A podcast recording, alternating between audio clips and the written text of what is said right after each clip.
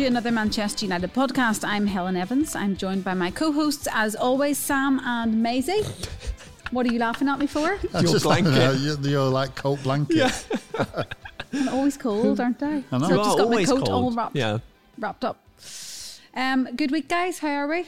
All good, yeah. Yeah, great week. Yeah. Very Good. nice. Great yeah. week.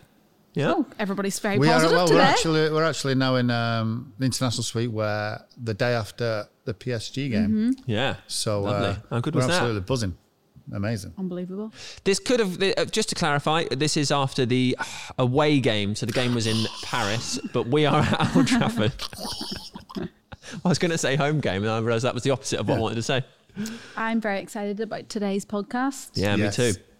Yes, Sammy McIlroy. he is a ledge. He is. He an is an absolute absolute ledge. ledge. He's a really nice guy as well. He is. Oh, Sammy would never pass you without saying hello. He is so lovely. I actually remember going to interview him in my first few months at MUTV, and I think he was at Morecambe at the time.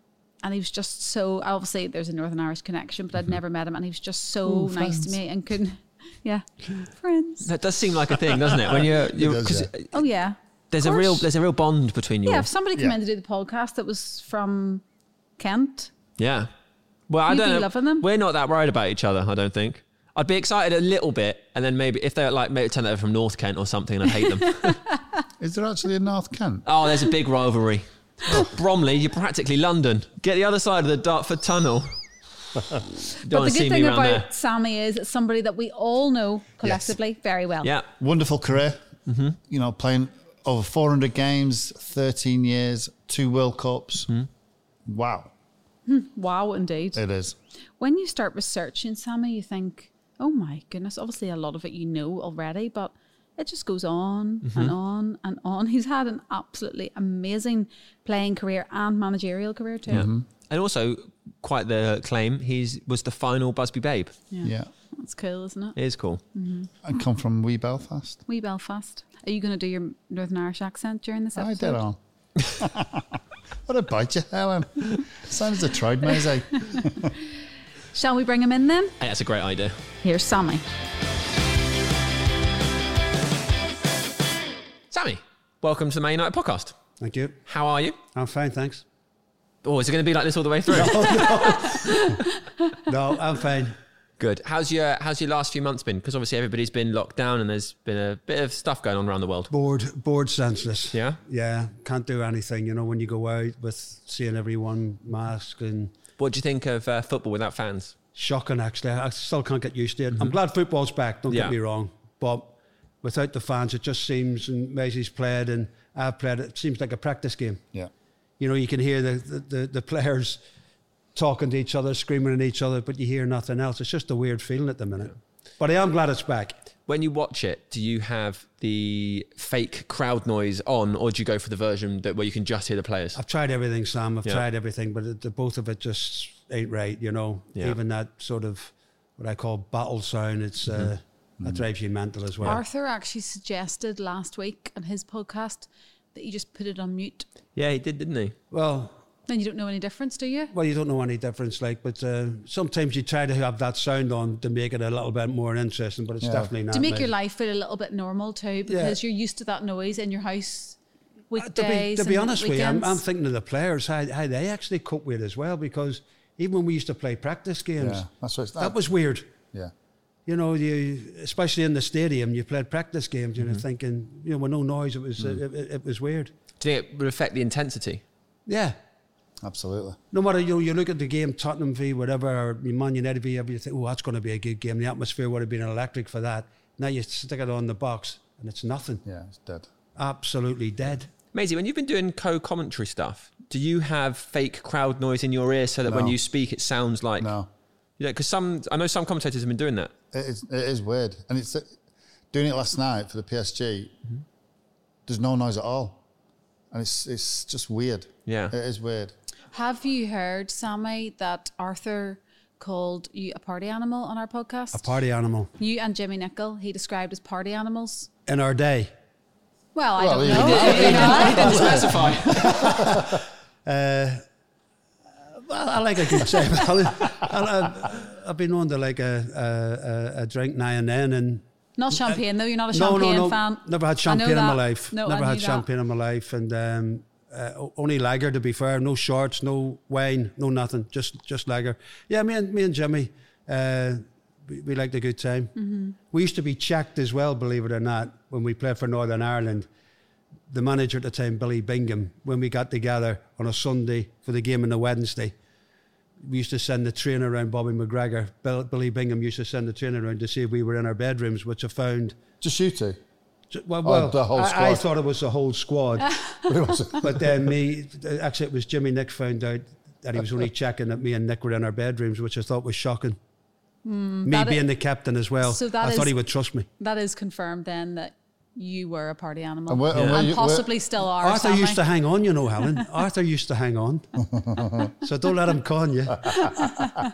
Were you in your bed when he was checking? Definitely, Sam. Were you? Because you say you know you felt he should trust you, Two but single beds, yeah. me and Jimmy Nick. Yeah, but did you not like put pillows underneath, underneath the sheets, so it looks like you're actually in bed and just have the TV on like really low? Oh, they're both, they're both asleep. So you've done that, Maysie. when he was Pass six. to a drink. Sammy, um, let's go back to the start of your childhood. Excuse the both of us if we go very Belfast and Northern Irish on this episode. Yeah, I thought that might Accent. happen. I know, yeah. But it's okay. Maysie can do a fantastic Northern Irish um, accent. um, talk to us about your childhood, siblings, parents. What was life like for you? Born in Belfast, obviously. I was the only child. Mum and dad. My dad was a footballer, amateur footballer back home. Played for um, Linfield back home. And um, had a great upbringing. They looked after me, unbelievable. Everything. Obviously, we, had, we lived in a two up, two down with no money, nothing like that. Both my parents worked. But that, my dad got me really into football at an early age. By about time I was nine year old, Mersey Street School, primary school, started getting into football. Bob Bishop, the old Northern Ireland scout, started looking at me then at nine year old for Mersey Street. And uh, just my dad, ball, Christmas time, boots, everything was all around football. So I had a really, as I say, happy upbringing and um, they looked after me unbelievable. And uh, since then, nine, football was just my life. I wanted to be a footballer, especially with the legs at the time with George Best about.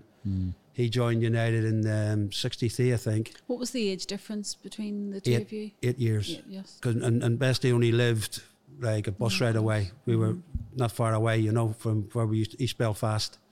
And um, once I seen him play, black and white tally and them days, Alan, I mean, that was one of the reasons why I wanted to become a footballer because he was just unbelievable. Mm-hmm. Would you try to when you were playing when you were you were sort of nine or ten, you were seeing him? Would you try to do the things you'd seen him do? Oh, on the street, you know, mm. it- it's not like the kids these days have got everything for them. We Yeah. used to put jumpers down as goalposts, playing the concrete. And you're right, Sam. I'd try to beat people away. Best he used to beat people and do things he used to do. And till we used to play right after school till you got called in for your tea, then out again, and then till it was dark, your mother called you in. That's what we used to do nearly every day. And that's all I used to do because I, I wasn't smart at school. It was no way I was going to be a scientist or out like that. um, just a football end off. Yeah. Did you enjoy school? When it was sports day and stuff like that, and when it was gym and stuff, I, I used to be good at uh, geography, history, only because of football.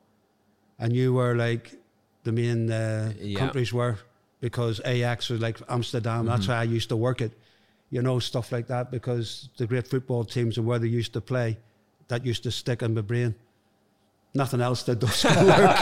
It's fair to say then you were absolutely football fanatical. football daft, absolutely football. Did you used to go watching your dad as well? No, no, no. No? Um, uh, my dad, as I say, he was uh, amateur, and um, uh, he actually played Northern Ireland amateur international, which which was great. I've still got his shirt from from that day, uh, but I've never actually seen him play. But when my mum and dad, who they like to drink as well uh, in their day, they used to bring people back to the house for for having a drink.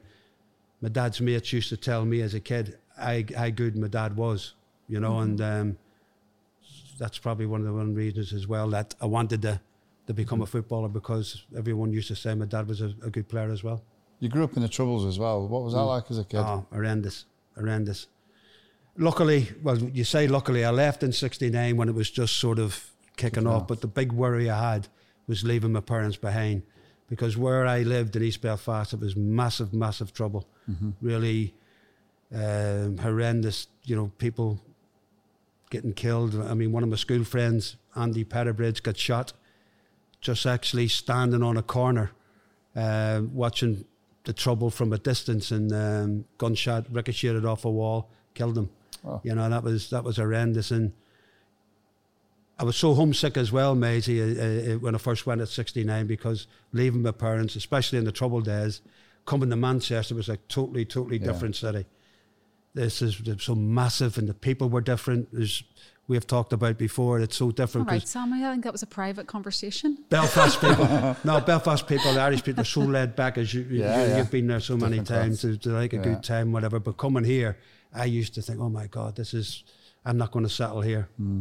And um, I went home a few times with homesickness, but United were that good. In them days, they used to send you once um, once a month, they'd send you back home just to, till you got used to it. And, and then, Was there any time in that part of your early career, I'm going to stay at home? yeah, first first six months when I come over here, and when I keep on going back, it was only down to my father that I came back to Manchester. My mother would have would have kept me there. I Yeah. knew that for a fact. But my dad said, because of the troubles, why are you going to stay here? Mm-hmm. And I used to try and convince my dad. We used to go and watch like the some Irish league teams play, and I used to say to my dad, "This ain't bad, Dad. You know, I wouldn't mind playing for so and so." And he'd just look at me. Didn't say anything. He'd look at me as if to say, "No chance." But I think deep down inside, because of the the troubles that were Yeah. getting worse and worse and worse, he wanted me out of the way, which I can understand, obviously. Absolutely. I think one thing about all of that that's fairly extraordinary so one of my uh, one of my best friends, his wife is from Belfast, and we've talked about the troubles quite a lot because growing up in England, you don't really learn about it. It's not something that's ever really touched upon, or you might have one history lesson where they say, and of course in Northern Ireland there was the troubles, but the name is is quite friendly. Like it does, it doesn't sound anywhere near as dramatic as it was. So I suspect that there'll be a lot of people that are listening to this that are that are from England won't have a great education on what the troubles was, other than just thinking well, I guess there was a bit of trouble, but it was a, it must have been a properly uh, dramatic and relatively traumatic time, and, and it must have been very stressful to be growing up in that environment, especially leaving your parents behind and then sometimes coming back. And because I was thinking, I might ask you, surely your parents were thinking, go to Manchester because it's, is maybe not safe for you to be here. Well, that, that, that's exactly how I think my father thought, Sam. Yeah. You know, uh, what's the point of staying here because you would have, could have been lured into an organisation or whatever, and what you know, what would you have done then? Um, but, you, but you're right what you say. But in them days, I mean, it was on the television every day. I mean, uh, you've been in the Europa Hotel Oh, yeah. Yeah, most bombed hotel in Europe. Yeah. thirteen times. yeah. that hotel was bombed, and uh, that that was crazy, you know. And um, it's a fantastic place now, as Helen will tell you. I mean, the, the shops, uh, restaurants, bars, everything now is buzzing. People are coming back from all over the world now. It's really turned itself round, and long may that continue. But in them days, sixty nine till right, how many years would you say, Helen? Like ten more, Yeah, twenty years. 20. It was really bad. Even Northern Ireland, my debut, I couldn't play at Windsor Park because of the troubles. I had to go to Hull. Terry Neill was the player manager of Hull City at the time, and also Northern Ireland. So we had to go to his club, Hull, for my debut against Spain. Couldn't play in Belfast because it was that bad. Did that ever affect? Obviously, you met Bob Bishop. What age were you when you met Bob Bishop? Nine.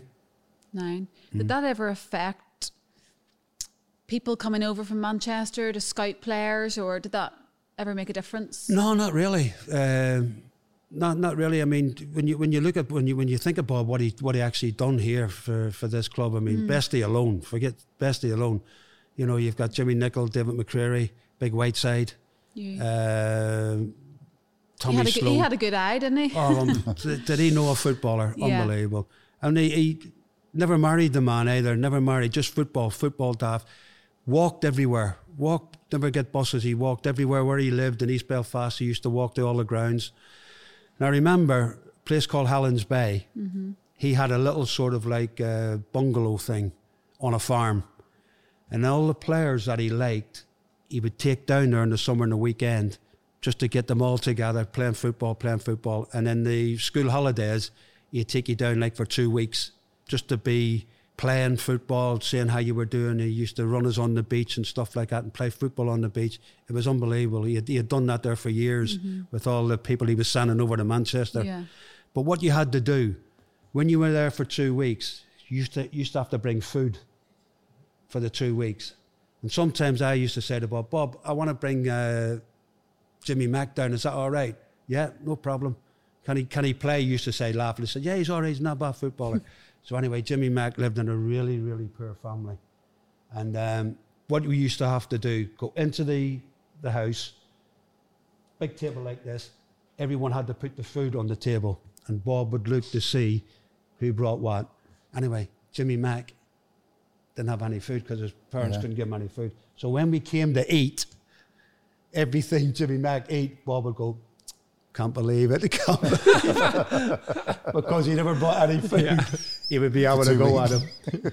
It was unbelievable. He was a character, but uh, great man, fantastic man, especially for Manchester United. Did he come to Manchester with you in the initial days? He came over a couple of times. Uh, he, he, he came, the, the club invited him over a couple of times, and he came over to a game, a pre-season game against Real Madrid. Um, Nice. I think the score was four four in a friendly game uh, before the season. He came over to that one, went to Wembley, went to all the cup finals in the seventies and stuff like that. But did he bring you over whenever Oh, you first came on trial? You oh just no, came on your no! own, yeah. you- uh, It United would just- get the yeah. ticket. There's your your plane ticket. Yeah, Get to the airport and away you go. Mm-hmm. That was it. He, he never came over. No, yeah.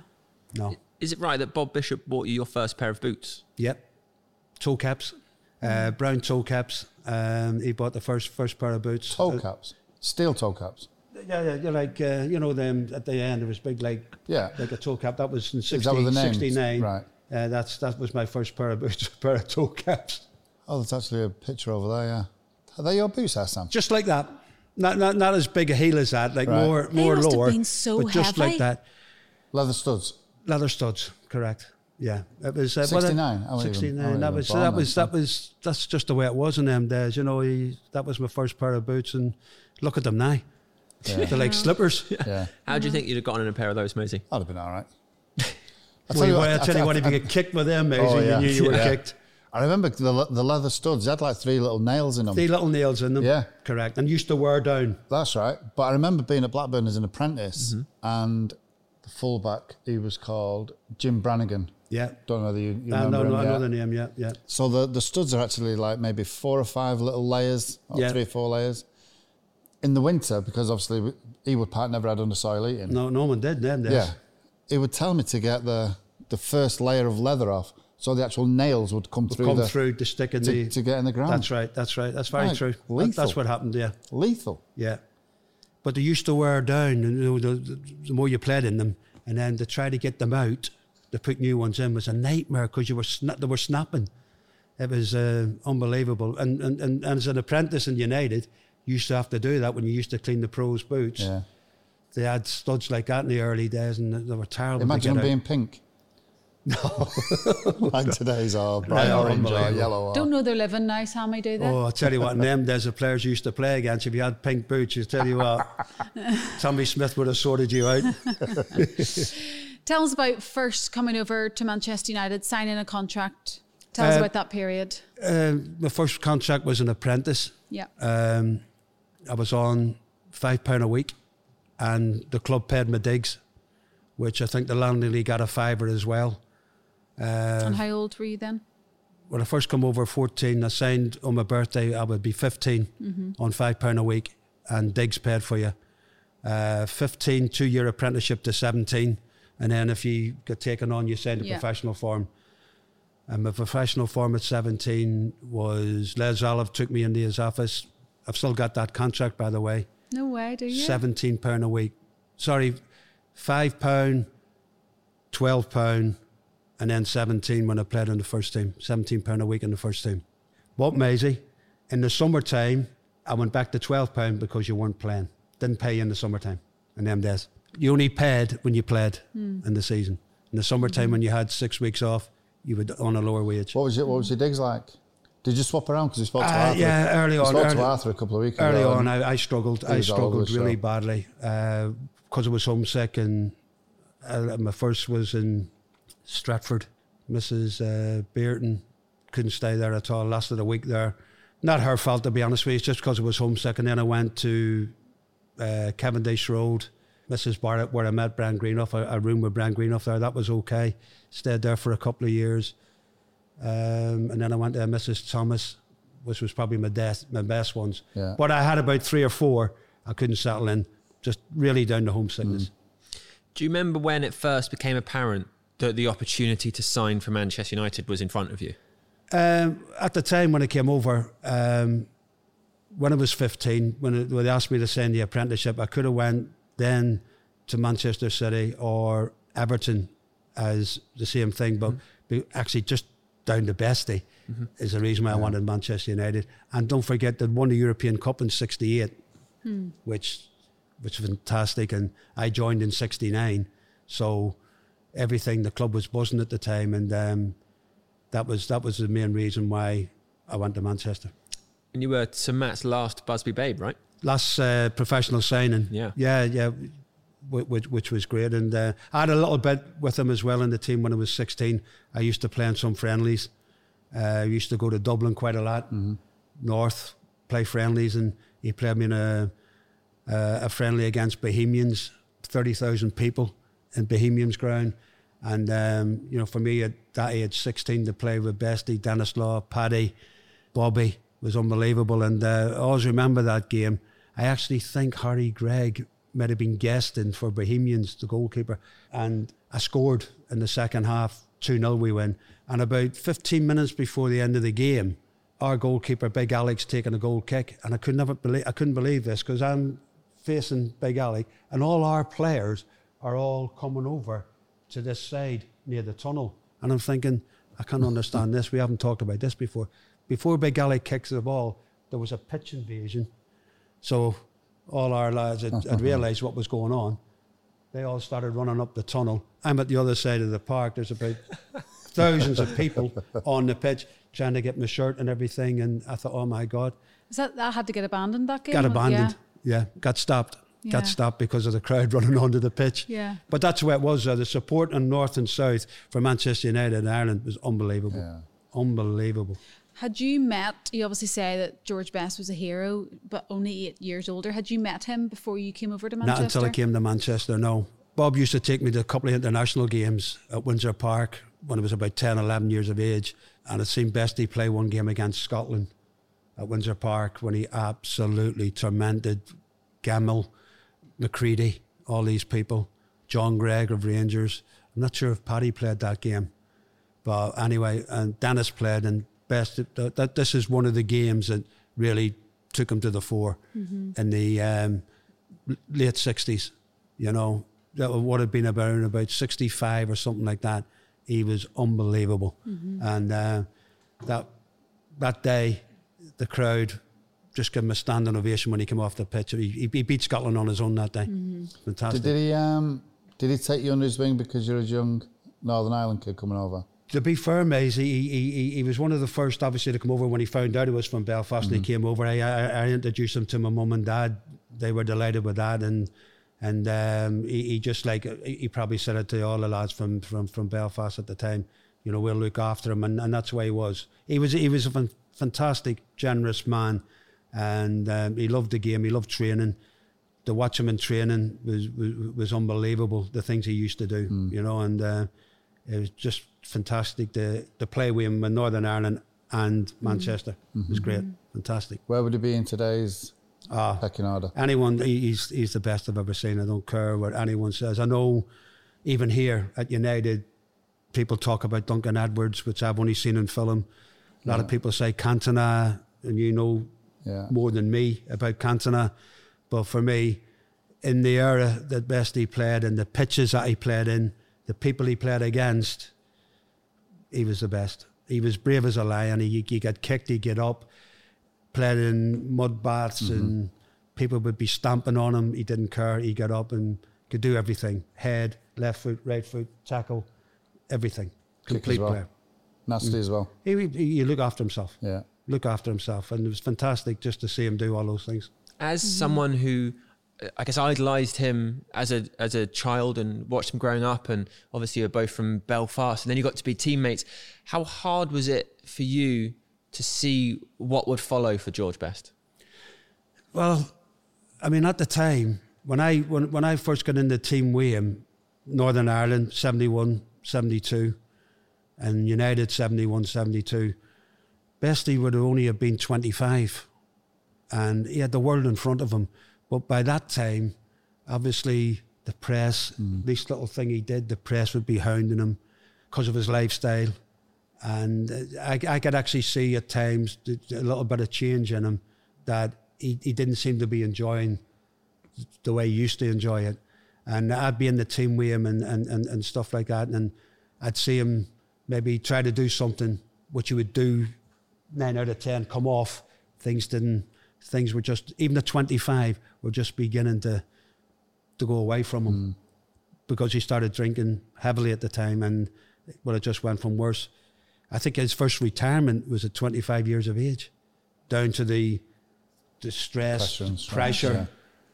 And then his mother started obviously drinking. She never drank in her life until the pressure on George. And, and she died through drink as well. So that must have hit him really hard.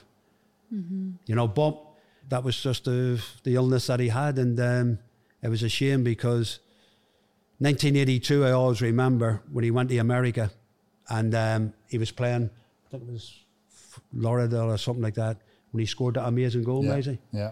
Well, we tried to get him in the squad for 82 Spain because he was in great nick, looked fantastic, but Bingham wouldn't. Bingham just said, I can't trust him. That was his words. I can't trust him. Do you think he would have been open to go into that squad? Surely he would have wanted Helen, to play how in can you, Cup, how I can, how can you turn down a World Cup, you know? And, But how can you retire at 25? Exactly. But what I'm trying to say is, it would have given the squad a lift. Oh, God, yeah, yeah. yeah. just with him being, but I and a, and a manager's head on, you can understand Mm-hmm. Bingham.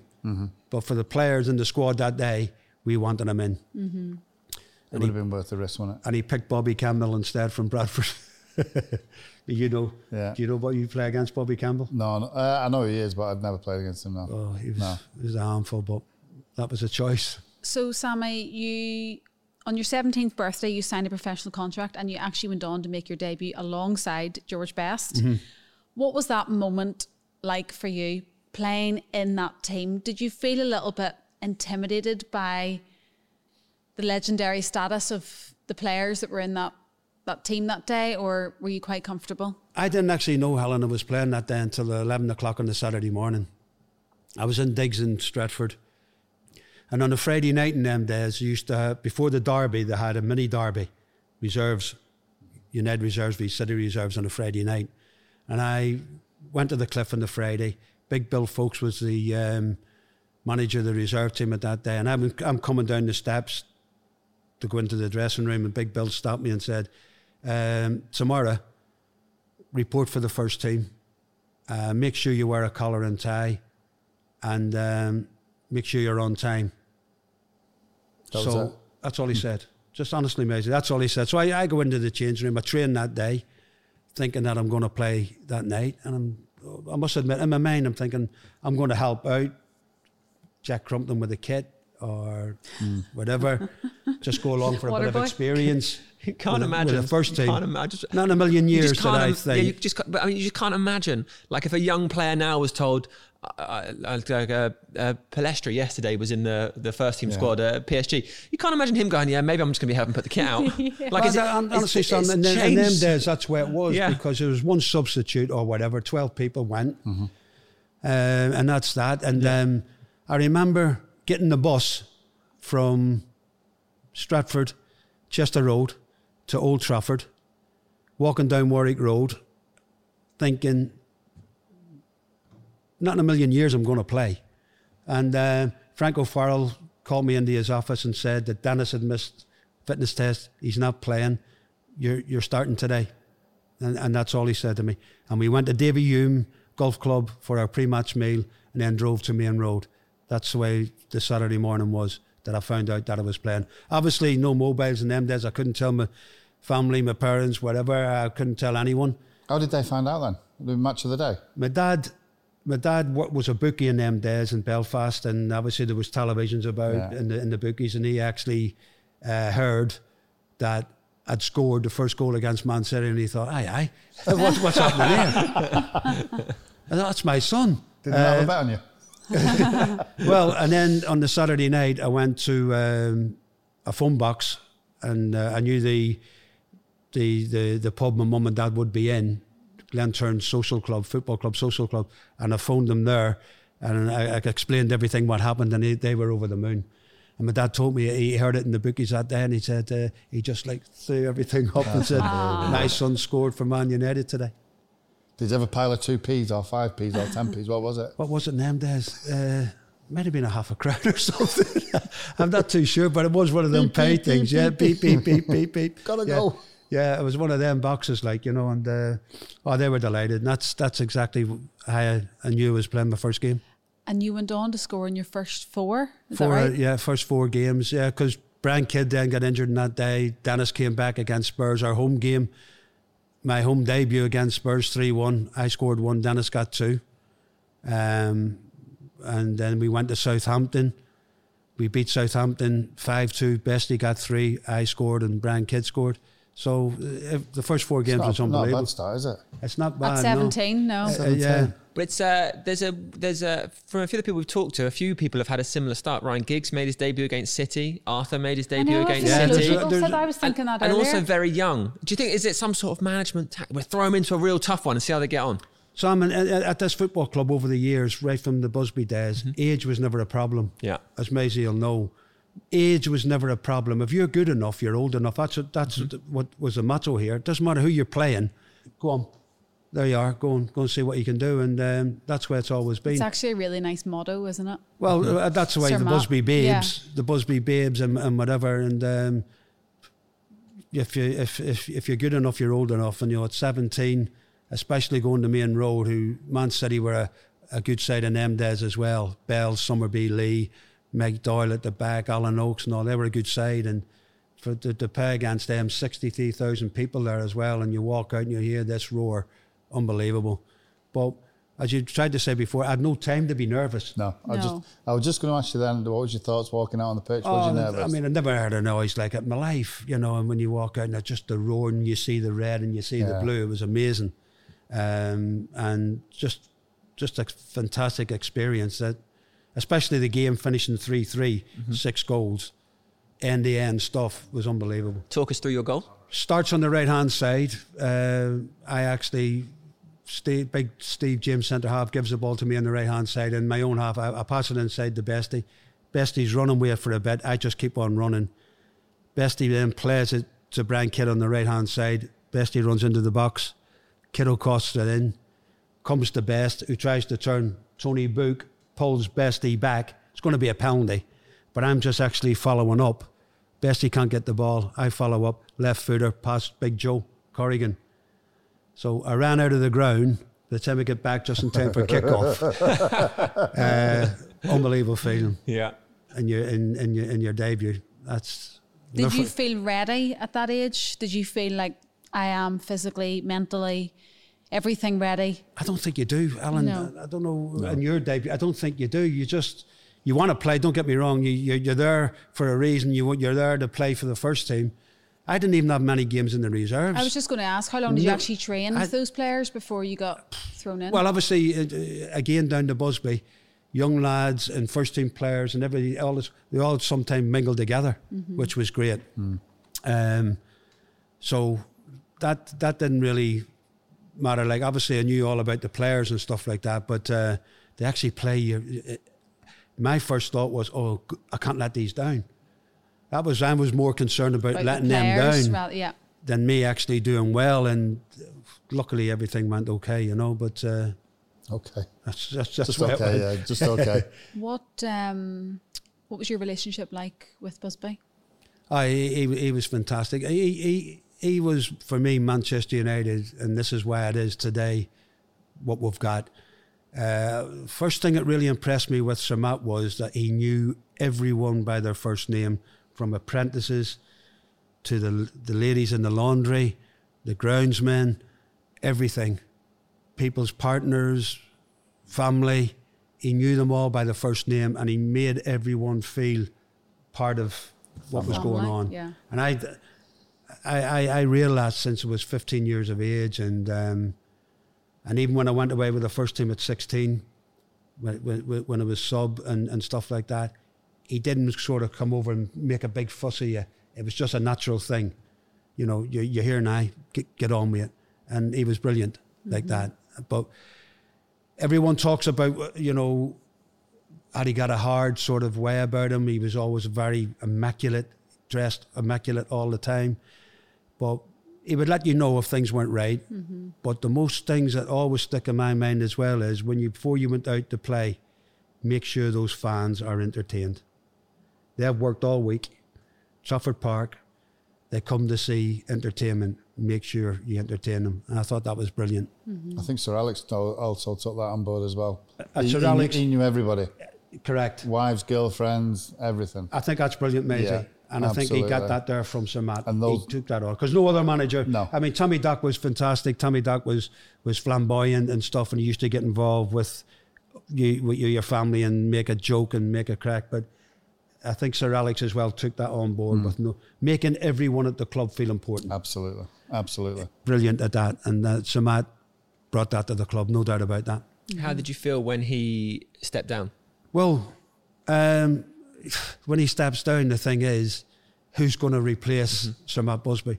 The pressure on the next manager is going to be unbelievable, which was Frank O'Farrell uh, from Leicester. Frank O'Farrell, who gave me my debut. And, um, well, there's been so many, Sam, since Yeah.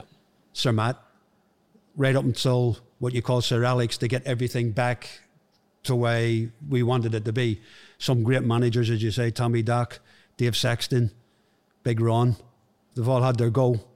They've all had great cup runs, but it was that championship that was missing. Even in my day, best I got was runner up with Dave Sexton to Liverpool. Um, every other manager, Tommy Doc third, but we got their cup final, well, three cup finals in the 70s, but no championship. So they all tried right up into Sir Alex, who turned it round. You was in a car crash as well. Yeah, 1973. 17, 17, uh, uh, 73 was you? Well, you weren't 73. 73. I felt like it after the car crash. guys. Uh, What was that about? What I was there? I, I was actually going for fish and chips, five o'clock in the evening, fish and chips, and I had my partner at the time with me who was expecting a baby, and um, I'm driving down Chester Road, turning left into Cavendish Road, where my pal John had a fish shop, a fish and chip shop on the corner. So I thought I'll go down there to get some fish and chips. He used to look after me, John, uh, with these fish and chips. And I'm turning right, going down to the fish and chip shop, and this car came from the side, whoosh, in the my side, driver's side. And that's all I know. Completely out of it, uh, unconscious for 10 days. Broken, four broken ribs and a punctured lung, um, gone. Luckily, my partner at the time, nothing at all. Nothing. Didn't affect the baby or nothing. She was okay, but I was completely out of it. Completely out of it. And that's. Did you, did you ever think for any moment there you that's it, your career's over and or Well, obviously, I woke up in the hospital bed, and believe it or not, when one of the one of the first times I woke up, I had Paddy Crerand over me with, with Tommy Doc, and got to uh, death? and uh, Paddy Paddy had brought the doc up to see me in the hospital um, in Davyhulme Park Hospital, and I, I could see them, Maysie, but I didn't know what they were saying. I didn't know what they were saying. I was just completely out of I it. could just imagine that. It's a good job I didn't know what No, Paddy yeah, was saying. Yeah, yeah. you know, but uh, that was that was that, and then How long did that take out of your five months. five months? It That happened, was it happened in, I think it happened in January, 73. And I, the doc who had got the job then tried to get me right in middle of May to go on, on a youth tour to Switzerland, which I used to do quite a lot in them days.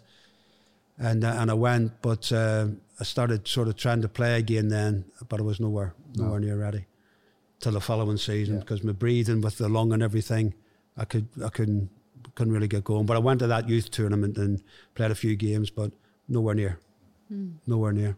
But uh, the o- the other thing, Major, what you're talking about that story is when I got that car crash. I was told by uh, one of the doctors that the fire brigade and the ambulance had said, "Leave him, he's gone." Wow. look after the lady who's pregnant. I was told that when I was coming through from Park Hospital. They they actually thought I, I was I was gone. They till till I actually as I say, I I, I don't know anything about No. this. I can just remember waking up and in the hospital Ten days ten later. days later. Wow. Yeah. But Did you hear? What about your parents? Like who told them at the time? well obviously uh, my, the my manager? partner's uh, mum and dad at the time Yeah. would uh, would tell them because I brought I brought my um, my mum and dad over after that. I brought my mum and dad from Belfast the following the following season 74 75 I brought them over because obviously one of the troubles and actually what had happened and stuff like that. And I brought them over. The club were fantastic. They bought the house for me behind the Stretford end Colley Street. And um, I paid them back. But they they bought the house for me and I I paid them back. And because of the I, I told them because of the troubles get my mum and dad over here because um, it's not great over there. So the club helped me with that.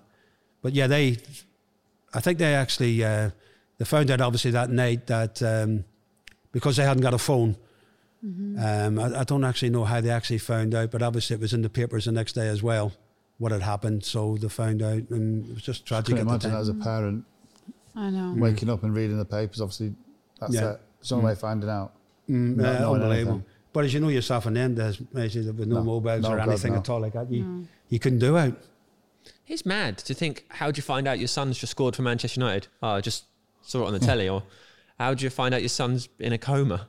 Oh, it's in the papers the next day. It's crazy to think that that's how. Well, that's that, That's that's, life, the way it isn't was it? in them days, wasn't it, Yeah. Sam? You know, as you, as you say, the no media like social media the way it is now, or Yeah. mobiles or anything at all like that. That's just how people found out. Simple life though, wasn't it back then? Hmm. Everything was a lot more simple when Well, you it was. it like that. Yeah. Um, But you did come back, thankfully. Did you feel like you'd made a full recovery when you made?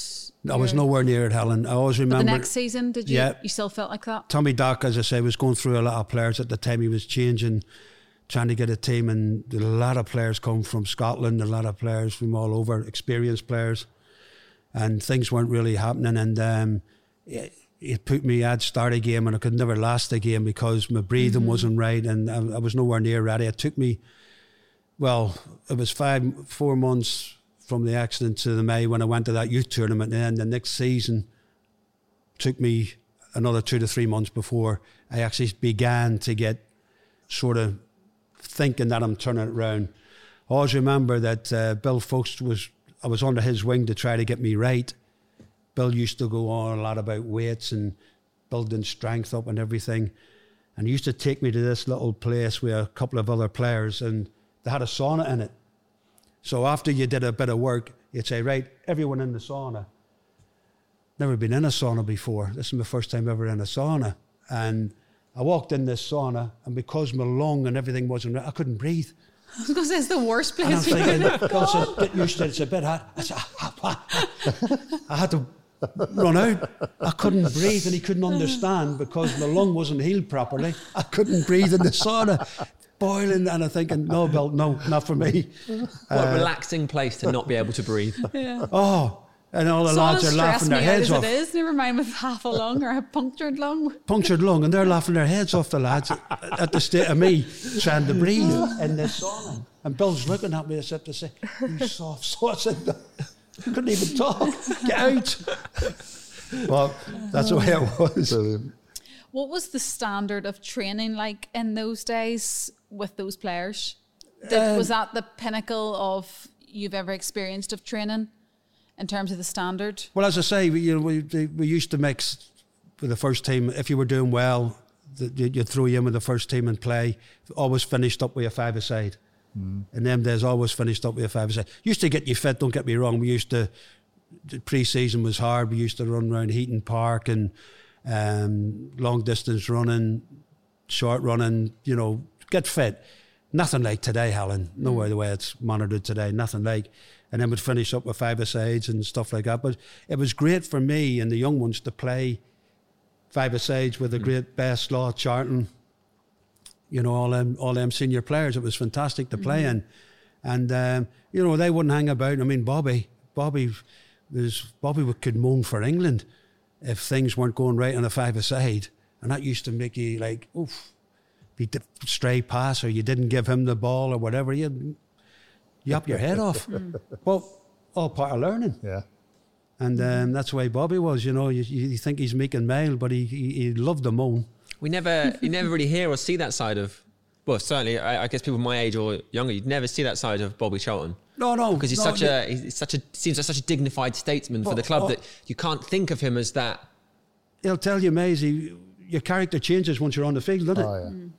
Changes completely. And and as I say, Bobby Bobby was a fantastic world class player, but he moaned for England, moaned, moaned. It didn't care who, what, what age you were, whatever. If if you give a stray pass or you didn't give him it or whatever, oh, he'll let you know. That's a bit like Keeney. That. Were Keeney you a was the same. moaner? No one's surprised though when you say about it as No, Roy it's Were you a Keane. moaner, or were you? What kind of character were you in the changing room? Led back in a way. Yeah. Yeah, I wasn't. uh, Everyone has a moan now and then, don't they? But I I wasn't what you could call a consistent moaner. We had a lot in that squad that, uh, who did it. Martin Buchan liked the moan, you know, and uh, fantastic player, but he, he would let you know, he would moan. I remember once he gave Gordon Hill a kick up the backside on the pitch at Old Trafford. Literally, Kicked him up the backside, or was it a clout round the head? One of them. bit of a difference. Salmon. because Hilly lost the ball in his own half and they nearly scored. So as we're all running up, Martin was up behind him and goes, bump, don't do that again. Hell, he's looking, 56,000 people at Old Trafford going, what's going on? so I was forgotten though afterwards, you know. Yeah. But he did clout him. He did clout him round because he was messing about in his own half and they nearly scored. Martin come up and bump. That's brilliant. You getting done for assault these days? Oh, gee, you couldn't do that now. God, unbelievable. Get unbelievable. sent off. well, that's right. But things were different in them days. Yeah. Who was who was you close to? Uh, the lads. Yeah. Well, as I say, uh, Jimmy Nicholl, obviously, um, uh, Brian Greenhoff. I was I was very close to Brian. God rest his soul. Little David McCreery, Arthur. We were all we were all pals. We all used to go out together and, and, and stuff like Where that. Where would you go out? Just out in town and just. Not really Manchester. No, we used to go. We used to go around Stretford. Used to be a, a, a club in Stretford called Sands, and we used to go round there, especially the weekend, stuff like that. Did you did you used to get mobbed and all that, or would it be? You would you would get you you'd have people coming up to you and and um, uh, you know can have an autograph or whatever in, in a pub and stuff like that that want to talk about the game Yeah, yeah, yeah. or whatever. Yeah. But obviously, in them days we, we, we had a good social life, not like the players these days. Mm-hmm. Yeah. Well, what about yourself? Did you have were you all right socially and, and when you were Yeah. winning things and stuff like yeah, that? I, I didn't really go into Manchester. I just stayed in my local pub and Yeah. because I I grew up there, sort of thing. And you everyone knew Everybody you. knew me, so but that helps, doesn't it? Yeah. You know, but I mean, I wouldn't say it really spoilt your night or anything like that. But sometimes if people come up with a few drinks in them, yeah, and yeah. sometimes it was a wee bit overbearing, and especially if you're with people. But it was okay. As I say, we had a bit of a social life, but nothing like what they've got now. They can't do. They can't do anything. No. what was the period of relegation like? What was it like going through that? Um, well, for Man United, when we got relegated, I think we won the European Cup. Was it five years? Five years between winning the European Cup and our first relegation, I think. Maybe wrong there. Maybe a year out. But unbelievable. That just shows you really the decline from the European Cup success to the first relegation. Uh, but I, it's, it's easy me saying now the first rele- uh, that relegation actually made us because we bounced right back, Yeah. and from there we had, I think, three years of unbelievable playing football. You know, cup finals and going close to Liverpool, and everyone liked the standard we played. But the, the relegation hit everyone hard, Helen. I mean, no one could believe that Manchester United were going to be relegated ever in them days, but it happened. And as I say, we bounced back from it. And that squad that I played with from that relegation, second division, one season in the second division, and then played was fantastic. All the lads were great lads. We all got on together, played together well, and um, was really great spirit. Did everybody always think this will be it'll just be one year. We'll be straight back. We'll be straight back, no doubt about it. We're not going to go and try to rebuild or replan, and we're going to sort this out straight away. I don't think Sam was like guaranteed. I just think uh, um, we didn't want to stay in the second division for longer than what you know we did. We wanted that, that first season in the second division. We wanted out of it as best we could, and we got off to a great start. And then we just went from strength to strength. But the thing that really helped us along, and honestly, was the support. Mm-hmm. Home and away was unbelievable. Packed grounds, fans locked outside, away games. The support they give us was unbelievable. Did you ever consider your options with the club being relegated? Did you ever think, don't know if I want to go down the league? Oh no! I, I mean, then for me, no. I was Manchester United through and through from like 15 years of age, and um, I, uh, I mean, Tommy Doc, as I say, was sort of rebuilding, and um, I could see things happening, and um, I- I knew from the about the first five, six, seven games in that second division period that we were going to be close. Yeah. And you played all 51 games of that season. Mm, yeah, it was great. It was a fantastic season. That's probably one of my most enjoyable seasons in the game. Was actually in the second division because of everything what was going around us. You know, um, fantastic. I always remember a game against Sunderland here, locked out. They were, we were one, they were 2 locked out. They brought a load of supporters. They scored. Sorry, we scored after a minute, and they were two one up after five minutes. bit like Spurs the other day. Unbelievable. And then we finished up winning three two. Unbelievable. And it was a night. It was in November or something like that, and it was pitch black. Pitch was rubbish, but we beat them three two, and that really sort of gave us belief that we could go on and, and win it, which we did. But it was a great great season to play in, and I think that turned us the way we played. Mm-hmm. Four four two or four two four, the way what you want to call it. Tommy Doc, the old United way, wingers, Stevie Coppell, Gordon Hill, myself, Lou Macari, Gerry Daly, and Pancho up front, uh, Jimmy Greenhoff, little Lou and all that there. It was a fantastic team to play in. Great team to play in. We, we got back up that year, and then yeah, we finished third, The year uh, in the first division Yeah. and got to a cup final. and you got to the cup final. What was that like? Again, a great Back season. up, back home in Belfast, was you always a a watch of the FA Cup finals? Oh yeah, from a, from a kid. Yeah, that yeah. was that was. I couldn't wait to a cup final because it was on from nine o'clock in the That's it, morning yeah. till the game. Team hotels after the game, everything, team yeah. hotels, meeting the players, and I used to think, I want to be, I want to be a player and play in a cup final. I that's what I want to do because it was such brilliant. It's every. You've done it, Maysie.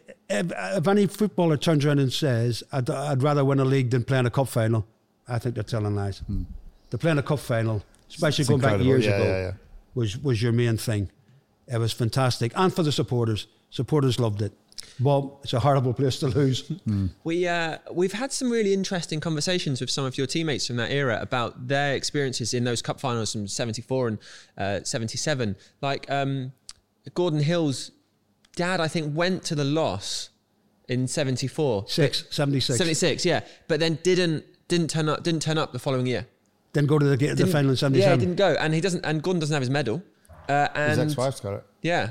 And then um, Arthur was telling us that he felt really awkward about starting a cup final. Oh, because Stuart Houston broke his, Yeah, broke and his he, and he said he felt Yeah. he felt like he shouldn't be there, and he shouldn't. He didn't feel like he deserved a medal or or his involvement in that day. And uh, I, I think Arthur actually wanted to give the medal to yeah, Stuart. that's what he told us. Yeah, that's right. I remember that. Yeah, because Stuart broke his uh, ankle against Bristol City. Mm-hmm. I actually get sent off that night against Bristol City with Gerry Gow, who was a little hammer thrower, and uh, he was kicking everyone that night, and we finished up having Having a little scrap. boxing match. Yeah, Good lad. but um, Who won? then I'm thinking Who won? I stopped him in the second, maybe. uh, then I'm thinking I'm going to miss a cup final because it was near the end of the season. Yeah, of course.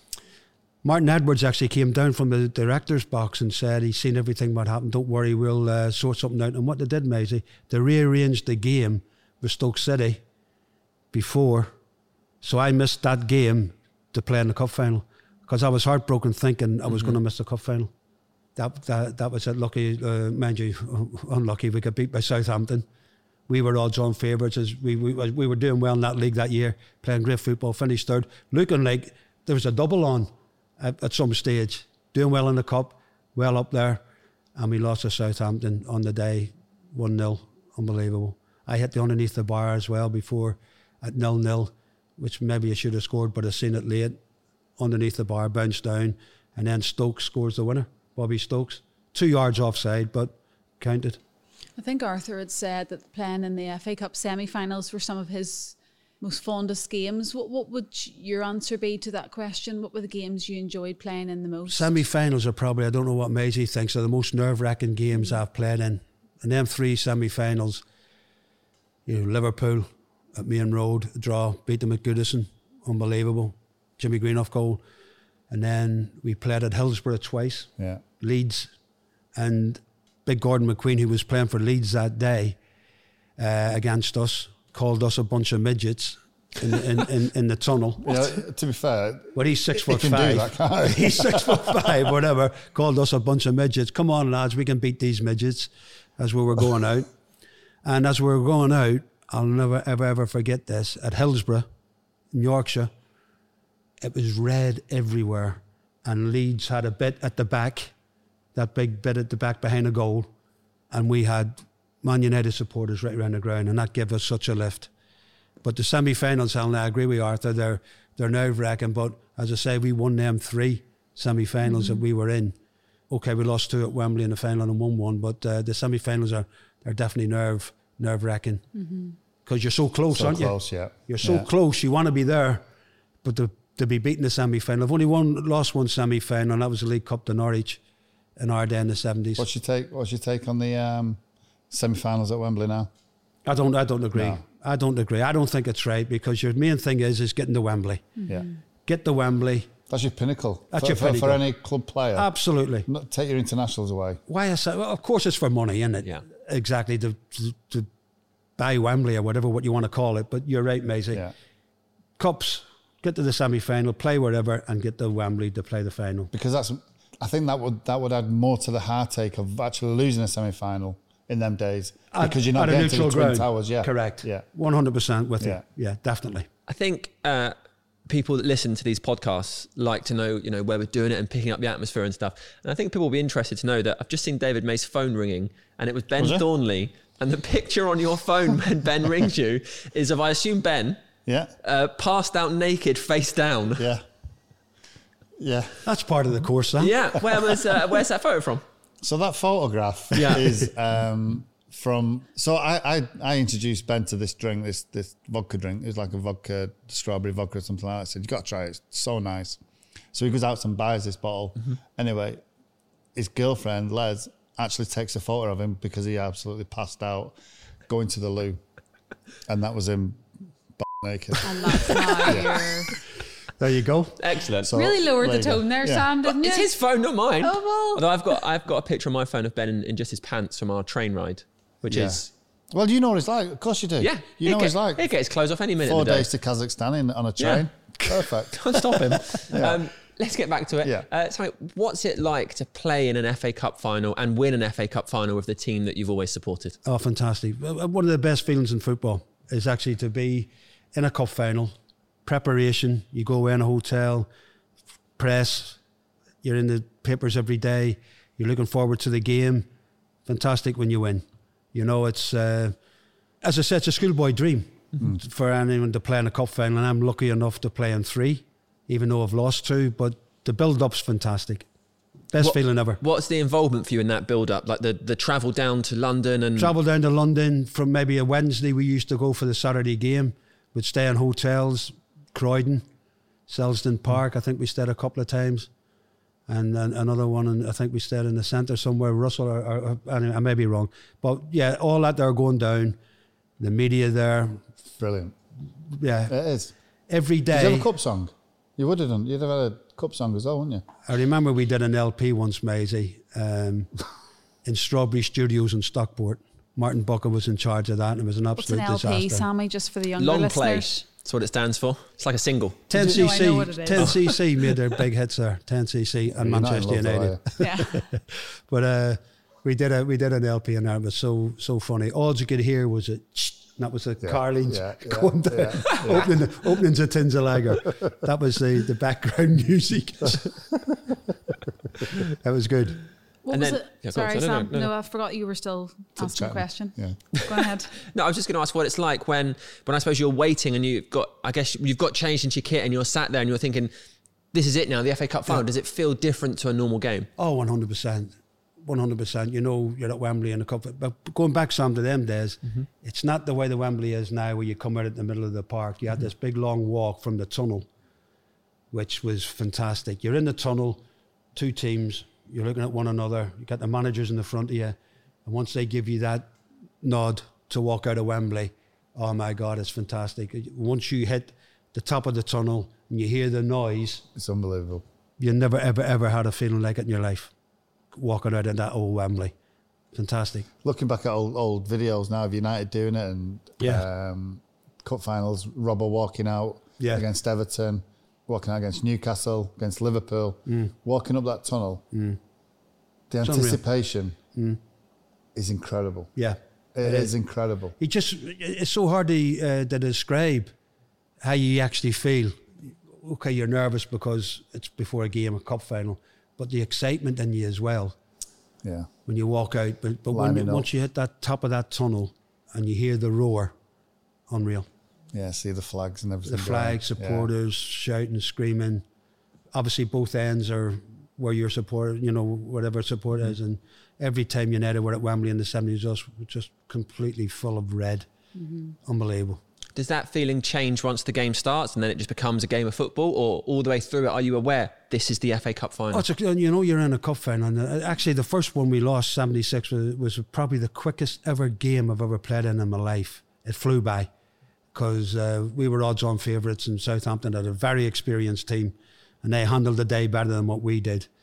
All the press were saying, I think we were one to six on to beat Southampton that day, and they beat us 1 0. But I just can remember game kicking off, some certain incidents, and then them going up and getting the cup, hmm. and we were absolutely dejected. That just went like that. But then luckily, we went back in 77. Never forget, we got this bus back from the station to the town centre, thousands of United fans there when we lost to Southampton, and we had this bloody cardboard cutting of an FA Cup to show the fans, which was embarrassing. And in them days, I think Mark and Buck and looked it off the, the bus. But Tommy Docherty made that statement. You're the great, greatest fans in the world. We will be back in 77 next year and win that cup. And it happened. Even though he said it in tongue in cheek, Yeah. it happened. To beat Liverpool as well made it even sweeter. yeah. And then you got to go up the steps at Wembley. The steps at Wembley, yeah. I guess that's yeah. another that's another fun part of the experience. What was that like? Well, I mean, the old Wembley, the you know, it's uh, they get up there. Obviously, you get up and you meet you meet the royalty, and, and you get that cup. Once you get that cup and you show it to the fans, is brilliant. You know, it's uh, why you're there, what you've dreamt of for you to actually hold on to that FA Cup in front of hundred thousand people. Brilliant. What was the change in management like between Tommy Doc and Dave Sexton? Yeah, Tommy Doc, as I say, had it. We we were buzzing under Tommy Doc, and Dave came in. Dave was totally different than Tommy. Tommy was in the papers every night. Hmm.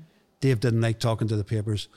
Dave was a little bit more, and this is no disrespect to the Doc. He was more structured. Mm-hmm. Right? He tried to make us a little bit more structured as a team. Yeah. Where we under the Doc, everyone attacked, everyone defended, exciting. Dave just tried the twig us a little bit, and um, the training was a wee bit different. Some players couldn't really enjoy it, but Dave was a lovely man. Don't get me wrong. I mean, took us to uh, second in the league and got us to the '79 Cup final. Lovely man. Bought us all a watch uh, when we got to Wembley. Lovely, lovely man. Football man. Total football man. FA man. But as I say, different. There's a big change from the Doc and Dave in everything from training to playing.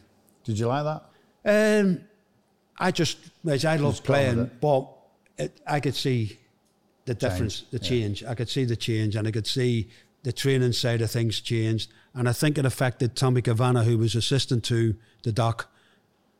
He could, we could see he wasn't really, I think, hundred percent with the way Dave tried to Yeah, yeah. get us to play. But Dave was the manager, and uh, as I said, was I, I enjoyed Dave, but obviously big change in the doc, massive. You had quite big personalities for managers, didn't you, through your time here? all, all, all people in their own right. I mean, Yeah. Big Ron. God, Big Ron. There, oh, there. Can't He's, get a much bigger personality than Big Oh Ron. my God! He had uh, he, he burst in like somebody from Burton's, you know, with the gear, the suits, the the, the gold, the gold everywhere, and uh, flamboyant. Um football man, Lo- loved football, loved playing. Obviously, at that time when he came in, I think he, other managers had turned it down, and uh, I think we asked a few other managers before Big Ron got it. But, but when, when when we played West Brom, major, we could never beat them under Big Ron. You know, they they used to beat us here. I remember a game here, 5 3. Cunningham, Robbo, Regis. They they they seemed to do us, and the Hawthorns as well. They beat us in the Cup 3 2 when we we had won it the year before. They knocked us out. So Big Ron, as, I- as I say, came and um, flamboyant, unbelievable. Absolutely unbelievable. But he was a manager at, uh, that sold me, you know, so. Um, Did you have a feeling that was coming? I had a feeling it, it, it was coming when, when Robbo signed and Remi Moses signed. The club at the time weren't. If somebody w- was brought in, and them days, Maysie, we had the, someone out. someone out. Yeah. You know, there was Ray Wilkins, myself. We mentioned because Robbo was coming, and me and Robbo are totally different players. Robbo's an unbelievable player, fantastic servant, great. Remi was a hard working little good player as well. But I, I could play sort of like different positions, you know. And so Robbo didn't come. A lot of people think Robbo came to replace me, which is which is rubbish. But uh, Robbo came for one point odd million. Remi came for five hundred thousand. So there was Ray, myself, that maybe could get money in or whatever. Little Mickey T went as well. What was that like? Because you know you made 400, I think it's 419 appearances, And and I was here 13 years. 13 years. And when he called me in, he called me in. Did you know when he called you in? I knew When there was something happening, got the Maysie. call? 20 past four, I get this phone call to come to the cliff. And I'm thinking, aye, aye. So anyway, I drive to the cliff, go up the stairs to his office. Come in, kid. That's what he used to call everyone, kid. So I walk in this office, boom. This heat hit me like you've never seen it. Just walked off his sunbed. He had a big sunbed in the in his in the office, big Ron. Mm-hmm. And he sat there with his red United dressing gown on, gold toothpick, whatever. Sit down, Absolutely insane. sit down, kid. Do you mean a gold chain with a tooth on the end? yeah, Or do you mean an actual gold toothpick for your teeth? yeah, yeah. I just said that, Helen, didn't I? Gold toothpick, Yeah, but you went like that, and I was like, big chain, tooth- big gold chain, Big chain with a toothpick on the end, with a toothpick on the end. or a tooth. No, a, Why would he have a a tooth gold, on a chain? A gold, Loads of people have those. like you- you're in a like restaurant. a saber tooth tiger one. so he kept his toothpick on his chain. You're on a, It's not very hygienic, is it? aren't you? And you see these. Two, Yeah. Yes, a toothpick. Why don't you just have a talking gold one? he had a gold one on his chain. Is that what people had in those days, Sammy? The big Ron did. Did many people wear dressing gowns? But you know, United, Yeah. the red dressing gown Yeah. with, the, with the crest and everything. Big Ron, sit down, kid. And the first thing he said to me was, How much are you worth? And I think, I don't know what you mean, boss. What do you mean? Well, in the transfer far, uh, market today, how much do you think you're worth? I said, Nothing, because I came from a schoolboy. Yeah. Nothing. Yeah. So I haven't got a price. Ah, don't be silly, kid. Come on. Anyway, I've had an offer of 375,000 from Stoke. What do you think? I won't, I can't say it on TV what No, I said. What did you say? Um, We'll beep out. I says, listen, no. I got up and I went because my pride was absolutely, I was on my knees mm-hmm. because Maysie touched on. I was here 13 years. I worked under so many managers and he's the first one that said to me, I've sort of accepted a bid mm. Yeah. of 375,000. But then when, as I'm up leaving, I leave it up to you. But by then, in my head thinking, he wants me out. How long did you have left on your contract then? I think in a year, mate, another year. So you had the rest of the season and the year. I think of Yeah. a year, yeah. So Uh, but just uh, were you aware because that that fee was a British record, wasn't it? for Stoke City, it was a record 375,000, whatever, Yeah. blah, blah, blah. But I didn't even think of that. That's Sam. what I, I just wondered no. if you were thinking in your head even immediately. No, I, That's yeah. Okay, cool. I was so Heartbroke. I was I was heartbroken, and I went I went I went to my father in College Street, Stretford, and I'll never forget this. He's sitting in there, and I told him what had happened, and he said, "Son, leave it, leave it. You'll be okay.